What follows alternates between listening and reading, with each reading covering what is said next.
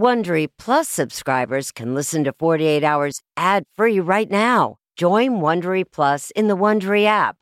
Need more true crime in your life? An Audible membership can solve that. Audible is the ultimate destination for thrilling audio entertainment. As an Audible member, you can choose one title a month to keep from the entire catalog. Don't miss The Serial Killer's Apprentice by Katherine Ramsland and Tracey Ullman. It follows the true story of how Houston's deadliest murder turned a kid into a killer in training. New members can try Audible free for 30 days. Visit audible.com slash 48 hours or text 48 hours to 500 500. That's audible.com slash 48 hours or text 48 hours to 500 500 to try Audible free for 30 days. Audible.com slash 48 hours. This spring, if you'd rather spend time enjoying your lawn instead of trying to keep it alive, there's good news. TruGreen is the easiest and most affordable way to get a beautiful lawn. All you have to do is water and mow, and they'll do the rest weed control, fertilization, aeration, and even some things you might not even think of. They'll do all of it, while you can do literally anything else. With TruGreen, you can have your lawn looking as good as a putting green. That's not hyperbole. TruGreen is the official lawn care treatment provider of the PGA Tour. TruGreen offers a satisfaction guarantee, and they have a verified best price promise, which guarantees you the lowest price with no compromise on quality. You do you. Let TruGreen do your lawn care. Visit trugreen.com to get the best lawn at the best price with the best people guaranteed.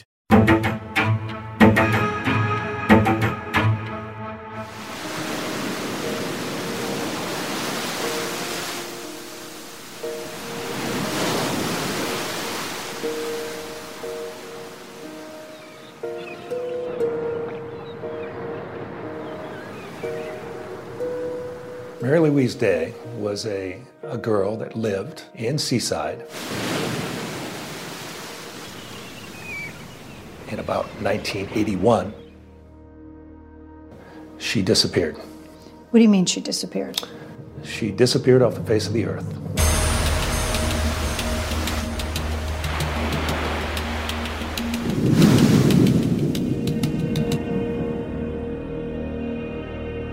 I just knew something was wrong in the house. Mary Day is my sister.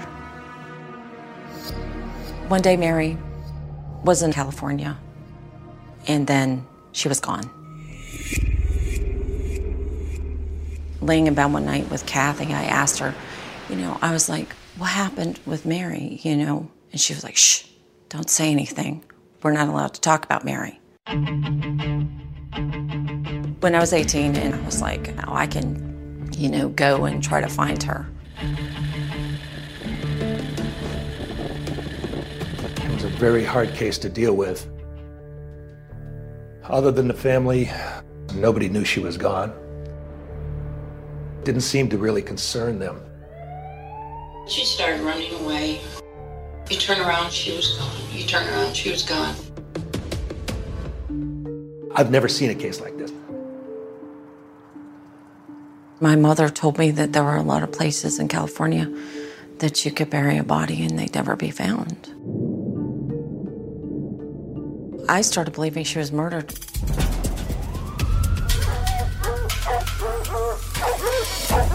The dogs went into the backyard.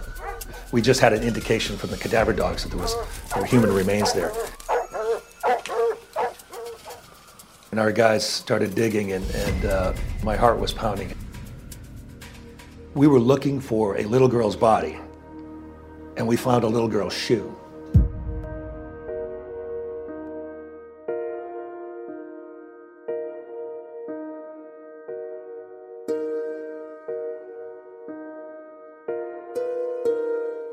William told me that uh, he didn't kill Mary Day, but his wife told him that he was possessed that night and that he had a demon inside of him.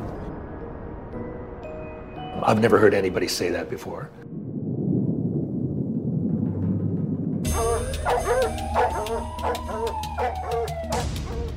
This is a crazy case.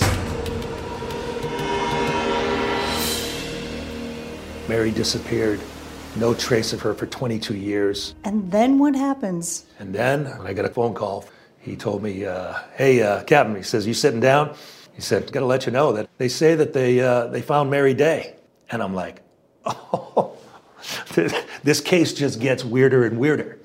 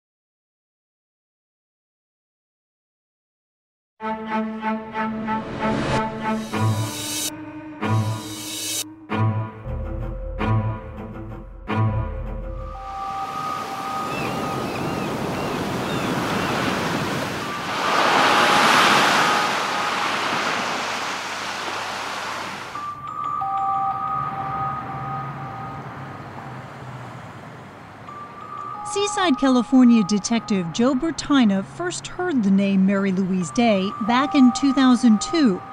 He'd been asked to lead the investigation into her disappearance. The case was a tangle of weaves that went all different directions. Mary was 13 years old when she vanished in 1981, seemingly without a trace. There was no evidence that she was alive. Joe's boss at the time was Steve Cercone. Not a trace of her as an adult. No social security record of her having a job, getting uh, welfare benefits. We have nothing on this person's identity. She didn't exist. She didn't exist. Mary's existence came close to being completely erased. There's no record that her stepfather William Hoole or her mother Charlotte had ever reported her missing. It's hard to believe allowing a child to walk away or a child go missing and it's not reported. I can't remember a time when a child was not reported by the parents.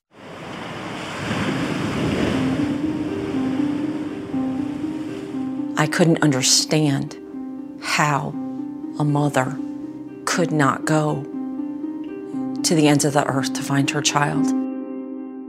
It was this woman, Sherry Calgaro, Mary's sister, who finally got authorities on the case. I wanted to know what happened to my sister Mary. Sherry was 10 when Mary went missing. As an adult, she filed a missing persons report and told the police about Mary's troubled childhood. The information we have through the sisters is that it was a very dysfunctional household. In their early days, Mary Day, middle sister Kathy, and Sherry were in and out of a foster home. Their mother could not take care of them. Sherry was adopted by the foster family. We were separated when I was six years old. Mary and Kathy were returned to their mother, Charlotte. By this time, Charlotte had married William Hoole, and the couple had two kids of their own. Hoole was a soldier. The family moved around a lot from base to base. At one point, detectives say Mary's stepfather had been reportedly physically abusing her. Children's Protective Services had taken custody of Mary. She was eventually turned back over to the family. In my opinion, the system failed. At the time Mary disappeared, Hoole was assigned to Fort Ord on the California coast north of Monterey. They were living in Seaside, which is kind of a military town at that time. And that's where she was last seen. Sherry, who kept in touch with her birth family, later visited them. When I went to visit my family, I asked them uh, what had happened to my sister Mary. Kathy was like, shh, don't say anything. We're not allowed to talk about Mary. But Kathy did say her mother Charlotte told them Mary had run away. At the time, I wasn't sure what I thought, except that it did make sense to me. When Sherry grew up, she filed that missing persons report. By the time Seaside Police launched its investigation in 2002, there was little to go on. The neighbors barely recalled the family living there. Nobody really knew this family, and they sure didn't know Mary Day. Mary had never been enrolled in school in California, and her parents never told anyone she was gone. Bertina says they had at least one reason to keep quiet. Mary had been getting government checks because her birth father had died in an accident. They were taking uh, Mary's Social Security checks, cashing them. Detective Bertina, it's March 3rd, 2003. Broad camera. Bertina went to the seaside home, Mary's last known whereabouts. He brought Kathy with him.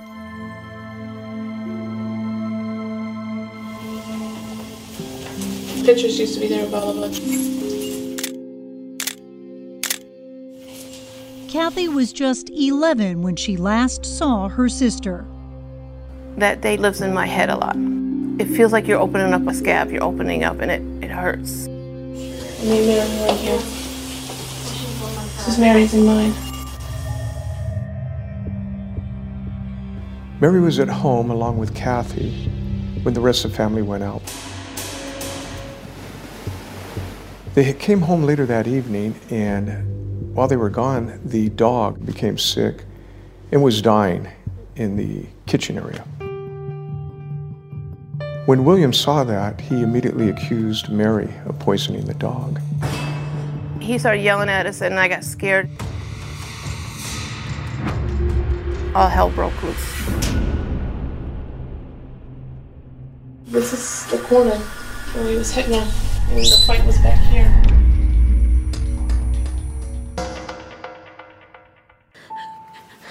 I can hear it yelling. There's nothing we can, we can do. He hit her.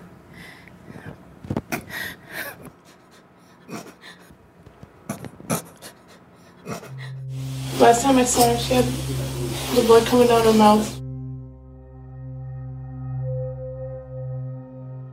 Kathy said after Mary disappeared, her parents ordered the kids to stay away from one particular area of the backyard.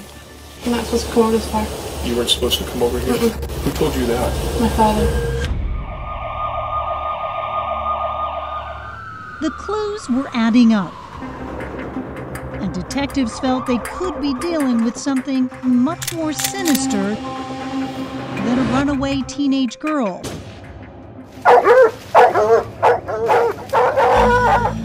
They brought in a team of cadaver dogs, dogs trained to find human remains.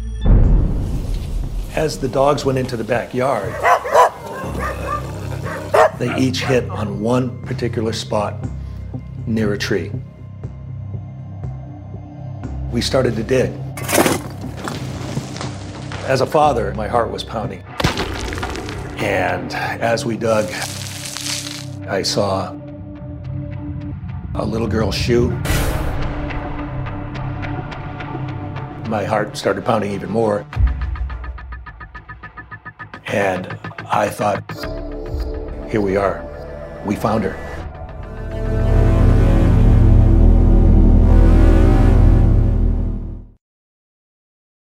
If you're a fan of 48 Hours or true crime, looking to try on a case of your own, June's Journey is for you. A thrilling hidden object mystery game set against the backdrop of the 1920s. You play as June Parker, an amateur detective trying to unravel your sister's mysterious murder. As you dive into a world filled with twists and turns, trust no one. Every character could be hiding secrets. While you piece together the intricately woven plot, you'll collect crucial information in your photo album, turning suspicions into facts. And if you want help on the case, you can even join a detective club to collaborate or compete with fellow sleuths on hundreds of puzzles. Discover your inner detective when you download June's Journey for free today on iOS and Android. At Amica Insurance, we know it's more than just a car or a house. It's the four wheels that get you where you're going the four walls that welcome you home. When you combine auto and home insurance with Amica, we'll help protect it all. And the more you cover, the more you can save. Amica, empathy is our best policy.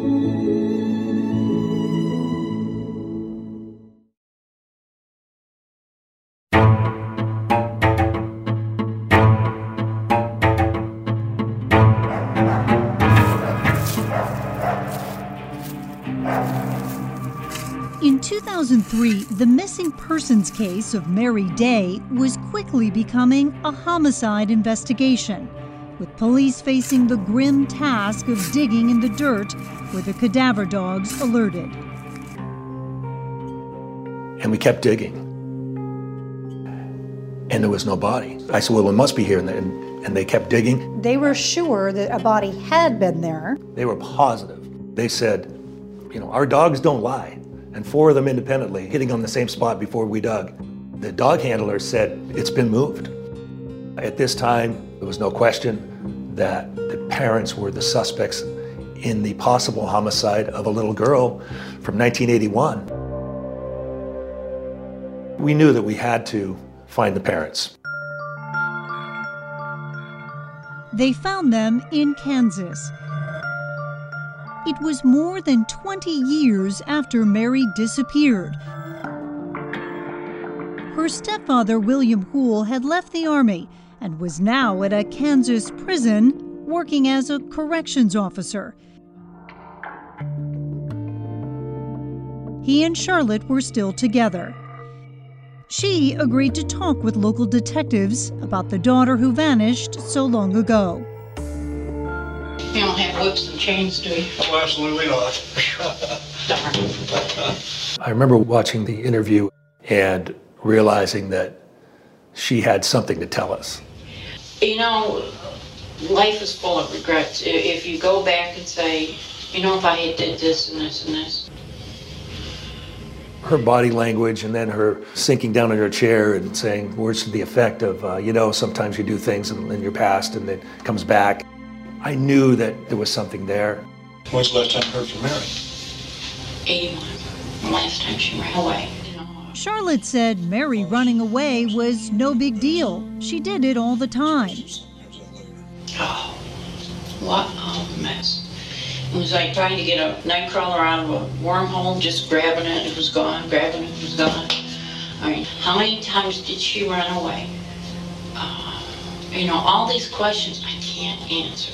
Okay. When you was back in California, did you guys take any kind of steps to find her? We should have. We should have. But you didn't. My husband said we filed a police report with the Salinas Police Department. If we did, I don't remember. There is no record of a report. I couldn't understand a parent, um, number one, not reporting their child as a runaway, uh, but number two, treating this case, the status of their missing daughter, as basically no big deal. It didn't seem to really concern them. They were not really, really surprised at us being there. Detective Bertina later questioned Mary's stepfather, William. I just asked him, Tell me about the last time that you saw Mary. He told me that, well, he was going room to room, checking on the kids, and he discovered Mary wasn't in the bedroom. He tells Charlotte, she panics, he panics, call the police. And he knew I wasn't buying that. I said, William, she runs away all the time. Why did you panic? I never got a good response. The detective pressed Hoole and brought up the story of the sick dog. And he said five or six times, You know, she did. She poisoned my dog. And I was really angry. She tried to run out of the house. I didn't want her to go, so I caught her before she got out of the front door. She was kicking me, punching me, so I pushed her. And when he's doing this, he's making a The choking? yeah gesture. He's yeah with his hand, and it's like a hand strike that I've seen before. It's a martial art technique. So I asked him, "Where did you hit her with that?" And he said, "Well, in the upper chest." I said, Could it have been the throat? He said, Well, it may have slipped off and hit, her, hit Mary in the throat. I wanted to know on a scale of 1 to 10 his anger when he had done this, when he had struck Mary. And he said, On one, a scale of 1 to 10, I was a 15. I said, You're this angry, I think you may have killed her.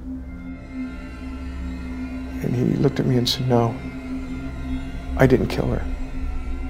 But the next day, my wife Charlotte told me that that night she saw Satan in my eyes. And she said I was possessed by a demon. And then it dawned on me that he's admitting but not admitting that he killed her. And I said, Okay, William, I believe you. You didn't kill her, but what about that demon inside of you? Could that demon have killed Mary? And he looked at me and said, Yes, the demon could have killed her. When he walked out, did you think you were letting a killer go? Yeah, yeah. Joe said, Yeah, we don't have a body, but he said, This this guy came so close to confessing that it was as close as he's ever had anybody come. Is that enough to go to a prosecutor and say, I don't know if we're ever going to get the body, but we, we have a lot of the pieces of the puzzle? Yeah. Uh, the DA wasn't ready to file at that time. Did you think there was enough? I thought there was probably enough. Um, I was not worried, really, because I thought we are building the case here. And then, just as the detective's confidence was growing, the case took an unexpected turn. Remember, police had no record of Mary Louise Day as an adult. There were no credit cards, no driver's license, or ID recorded anywhere. There hadn't been a trace of Mary in more than two decades. Until police in Phoenix, Arizona made a traffic stop. I got a phone call. I was at home. I left work, and he told me, uh, "Hey, uh, Captain," he says, "You sitting down?" And I said, "What happened?" He said, "No," he says, it's "Just got to let you know that uh, Phoenix Police Department in Arizona pulled over a car, and they say that they uh, they found Mary Day." What do you make of William and Charlotte's stories? Hear Charlotte's unusual response to police searching for her missing daughter on Facebook at 48 Hours.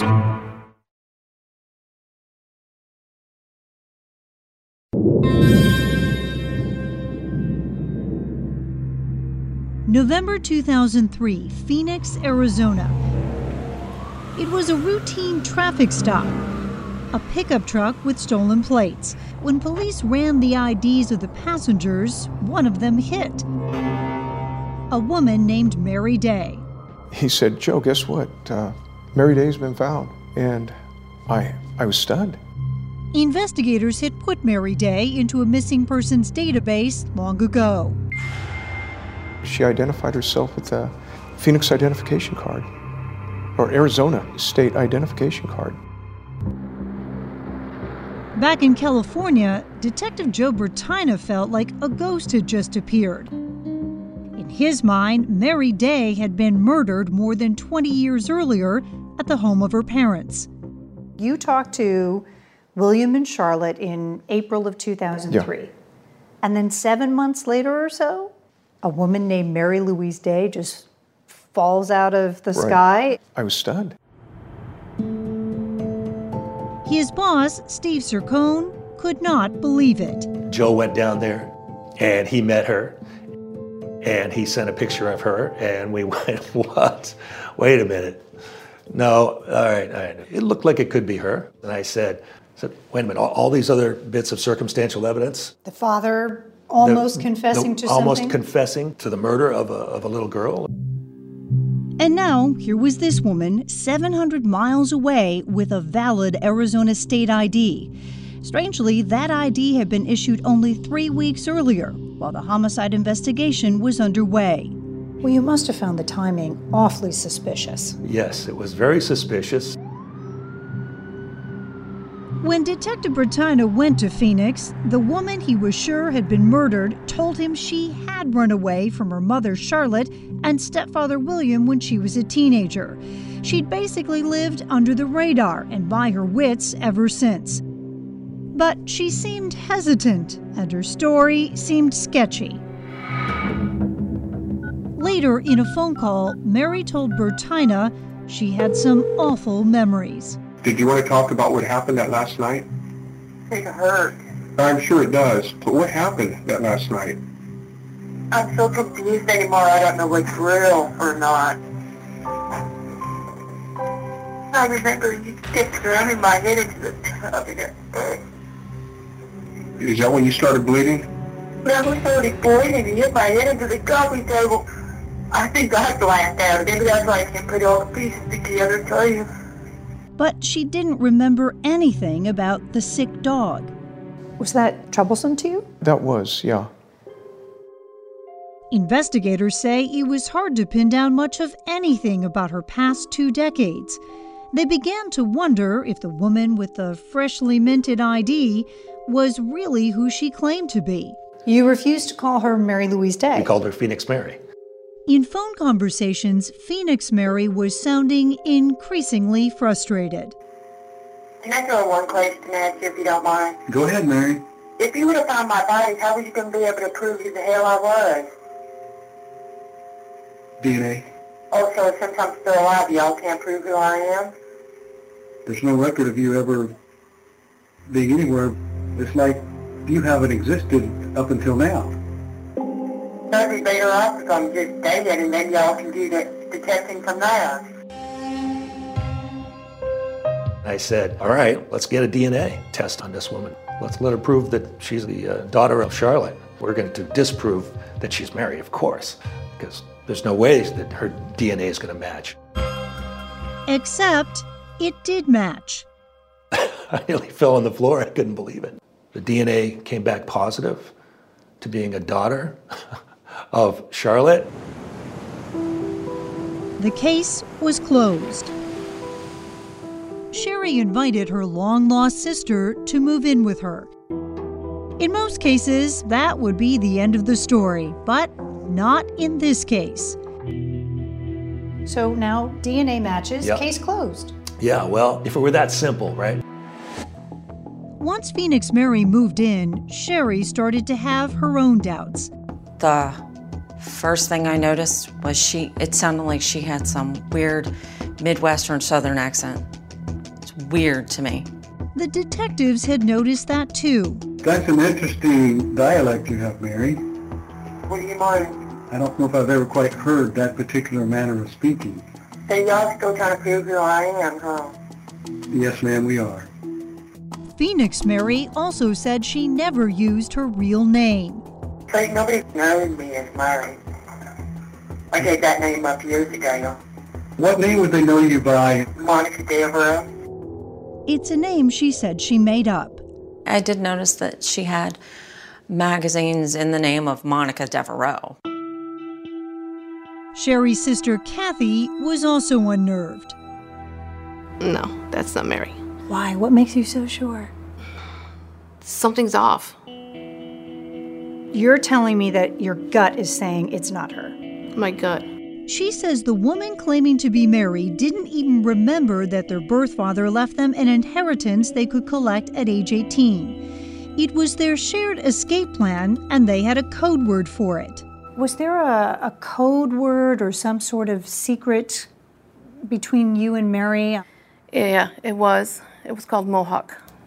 Mohawk was your secret word. Yep. And Mary did something else strange. She wrote a note to Detective Bertina. She emailed Joe, and her email said something to the effect of, I've been lying to you about who I am. And that was new information. Oh my God, I said, oh, this is a whole new ballgame. Still, the case remained closed.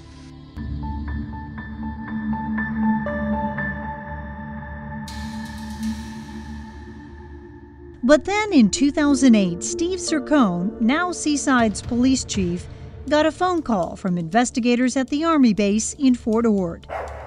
Another set of cadaver dogs had been working on an unrelated matter and had found something. Fort Ord was a huge place. And he said, Look, we brought the cadaver dogs out here, and they went over hundreds of homes. and he said, We got a hit on one of the homes. You'll never believe who was living in this house. He said, William Hoole and his family lived in this house.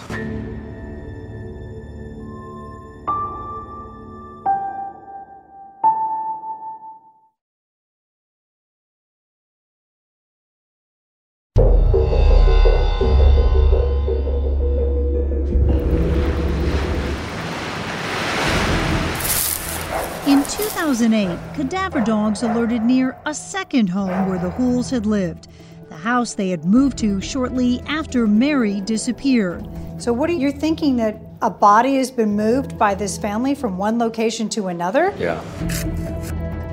Once again, police dug, and once again, they came up short. Was Mary moved twice? Was this little girl who may have been killed back in 1981, was her body moved twice? Although the case had been closed, Cercone felt something was seriously wrong. I don't know. I don't know, uh, but we have to investigate this. He hired Mark Clark, a retired homicide detective from nearby Salinas, California. Absolutely the most bizarre case I've ever come up against.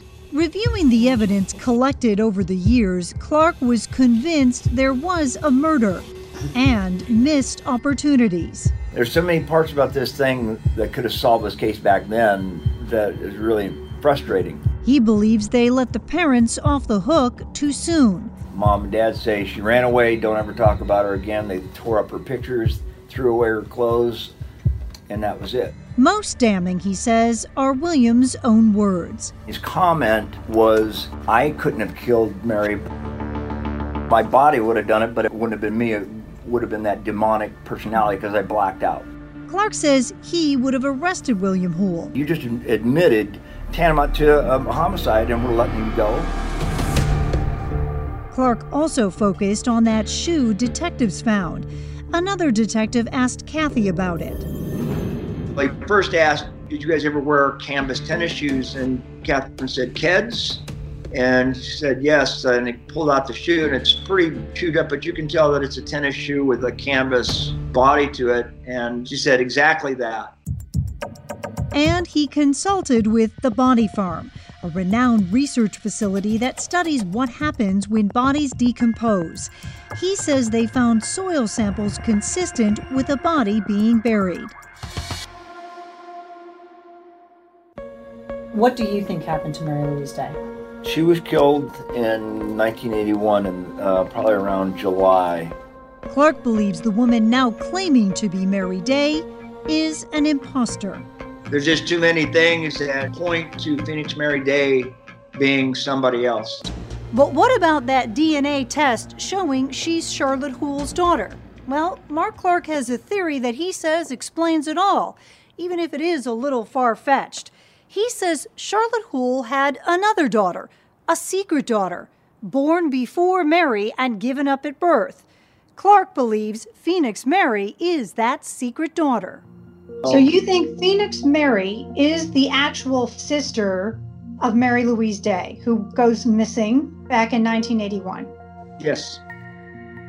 He looked into Charlotte's background. There's some circumstantial evidence that Charlotte had a couple of marriages where she would be involved in extramarital affairs and become pregnant from those affairs. Clark says the Hooles could have reached out to Charlotte's secret daughter when they felt they were in trouble. I believe she was somehow sought out by Charlotte and William to pose as Mary Day to avoid prosecution. It was an elaborate plot, he says. The Hooles knew that police were investigating Mary's disappearance, and they asked her secret sister to assume her identity. Cercone says the Hooles had the wherewithal to do it. What if they took the birth certificate of Mary, which they probably had, and the social security card for Mary? What if they gave those cards to the other sister and said, You're now Mary? Clark says the scheme put an end to the investigation and also put money in Phoenix Mary's pocket. There was an inheritance. We thought the motivation would be the inheritance because she could collect that inheritance. With accrued interest, that inheritance was now worth roughly $60,000. Sherry helped Mary get her cut. We reached out to William and Charlotte Hoole. Through a relative, they said they had no comment. Mark says the imposter theory accounts for a lot of inconsistencies. For example, Mary's odd southern accent. The accent was really thick. Sherry and Catherine both said that Mary Day never had an accent. She has a southern accent. It's a pronounced southern accent. Can I throw one question at you if you don't mind? Go ahead, Mary. If you would have found my body, how was you going to be able to prove who the hell I was? Mary did claim that she had spent some time in the South as an adult, but was only there briefly as a child when experts say it would have given her that accent. And I let four separate Southern dialect experts listen to the interview, and they all concluded that it would have taken living her, her formative years up to nine or 10 in the South to acquire this Southern accent. And there was that email that Phoenix Mary sent saying she wasn't who she claimed to be. After about a year of living with Sherry, Mary moved out on her own. But the mystery just wouldn't die. Another detective was about to take a crack at the case. We have to be very careful, all of us in law enforcement, not to make our story fit our ideas or what we believed happened.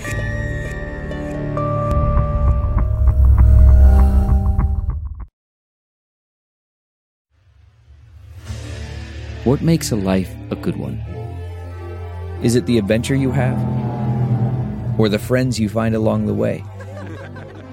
Maybe it's pursuing your passion while striving to protect, defend, and save what you believe in every single day. So, what makes a life a good one? In the Coast Guard, we think it's all of the above and more. But you'll have to find out for yourself.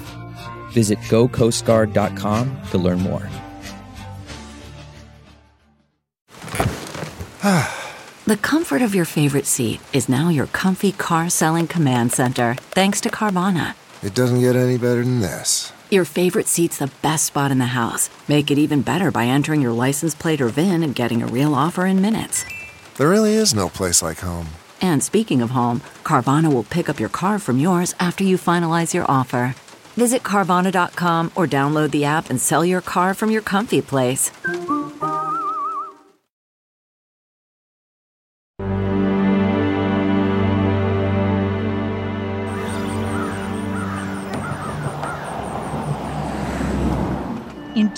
2017, Sherry Calgaro still wanted answers about the woman claiming to be her sister. Uh, basically, everyone that's ever met her uh, has a lot of doubts. I have my own doubts. We took Sherry to visit Phoenix Mary in Missouri, where she'd been living for a few years. I'm hoping that she will admit, she will confess to us who she really is.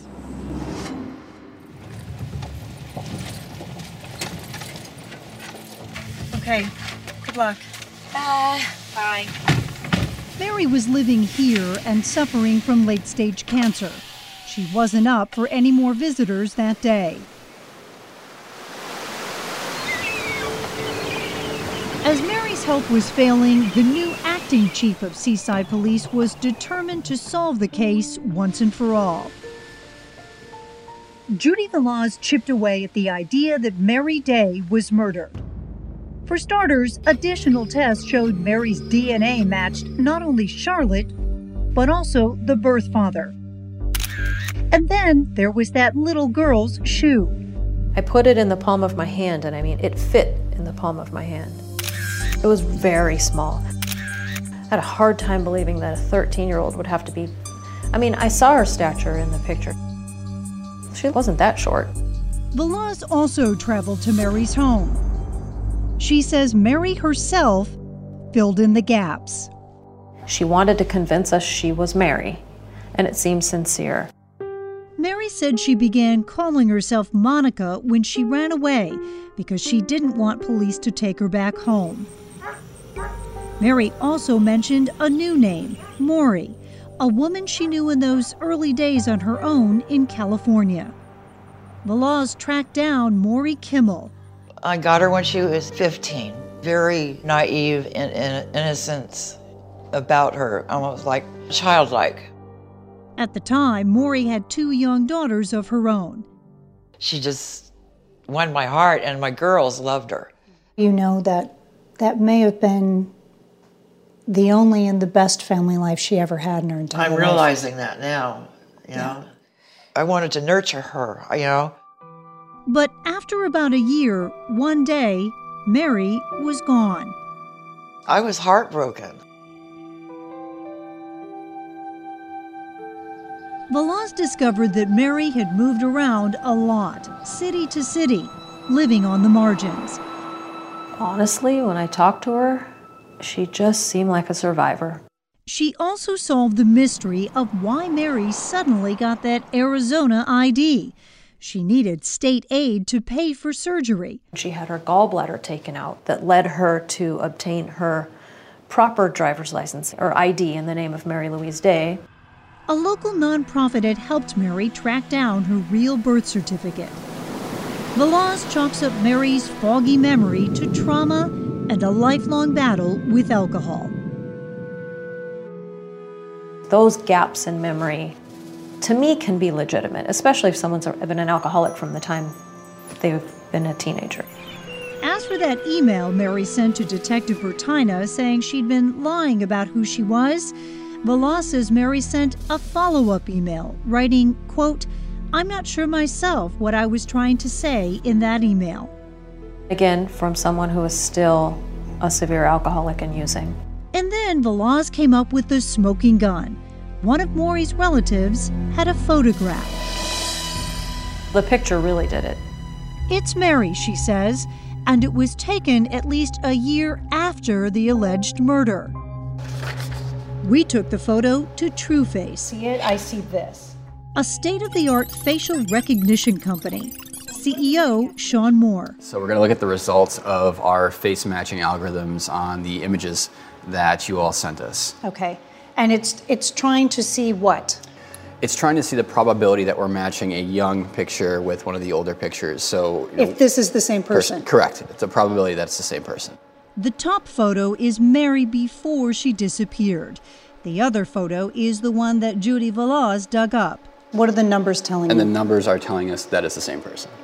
He says that's a 99% probability. With that photo, Judy Velaz submitted her report and closed the Mary Day investigation. This time for good. After all these years, the woman at the center of this case finally agreed to meet with me. This is the Mary that I met. Fragile, but not feeble. It was clear from seeing her in person that this was a woman who had not had an easy life. Still, she didn't seem to be trying to hide anything. In fact, she said it's very frustrating trying to prove who you are when there is no proof. Sherry is finally at peace. was all of a sudden it felt like I had a weight lifted off of my shoulders. It was just like, it's done. This is her. And that's pretty much the end of that story. It's not that simple for Mark Clark. I've seen the report. I'd be lying if it didn't make me second guess my investigation. Even though he can't prove his theory, he can't quite shake his old hunch that Mary is an imposter. Do you believe that William Hoole murdered Mary Louise Day? Based on the evidence I've found, yes.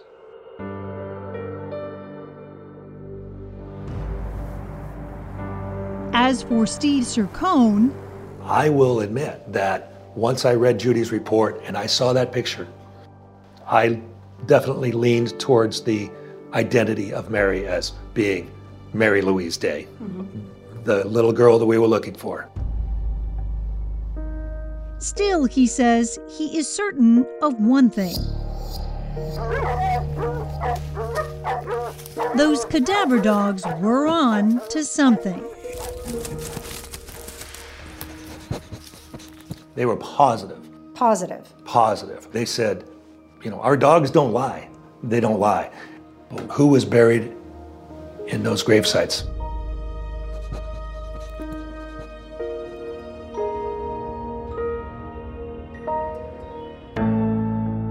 Mary Day died nine days after Judy Velaz interviewed her. There was no funeral. Do you believe that the woman claiming to be Mary Day was really her? Hear more about investigator Julie Velaz's meeting with Mary at 48hours.com. An aspiring towboat captain, a mysterious death. He's laying across the bathroom tub and he's, he got blood everywhere. His girlfriend and friends say they found him. Police ruled out foul play, but there are troubling clues. It's a stage scene. They let somebody get away with murder. 48 Hours, next on CBS.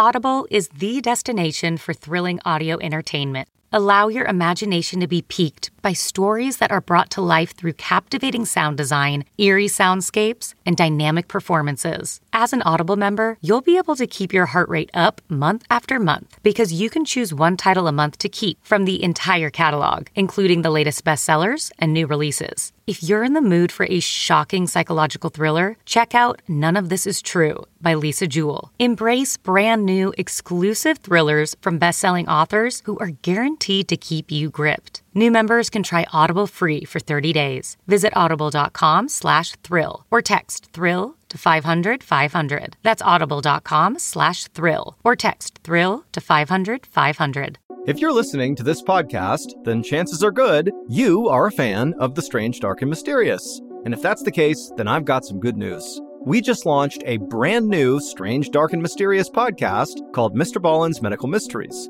And as the name suggests, it's a show about medical mysteries, a genre that many fans have been asking us to dive into for years, and we finally decided to take the plunge, and the show is awesome. In this free weekly show, we explore bizarre, unheard of diseases, strange medical mishaps, unexplainable deaths, and everything in between. Each story is totally true and totally terrifying. Go follow Mr. Ballen's Medical Mysteries wherever you get your podcasts, and if you're a Prime member, you can listen early and ad free on Amazon Music. Join me, 48 Hours correspondent Erin Moriarty, on my podcast, My Life of Crime, as I take on true crime investigations like no other. This season, I'm looking into the secrets within families, cutting straight to the evidence and talking to the people directly involved. Enjoy My Life of Crime on the Wondery app or wherever you get your podcasts. You can listen ad-free on Wondery Plus.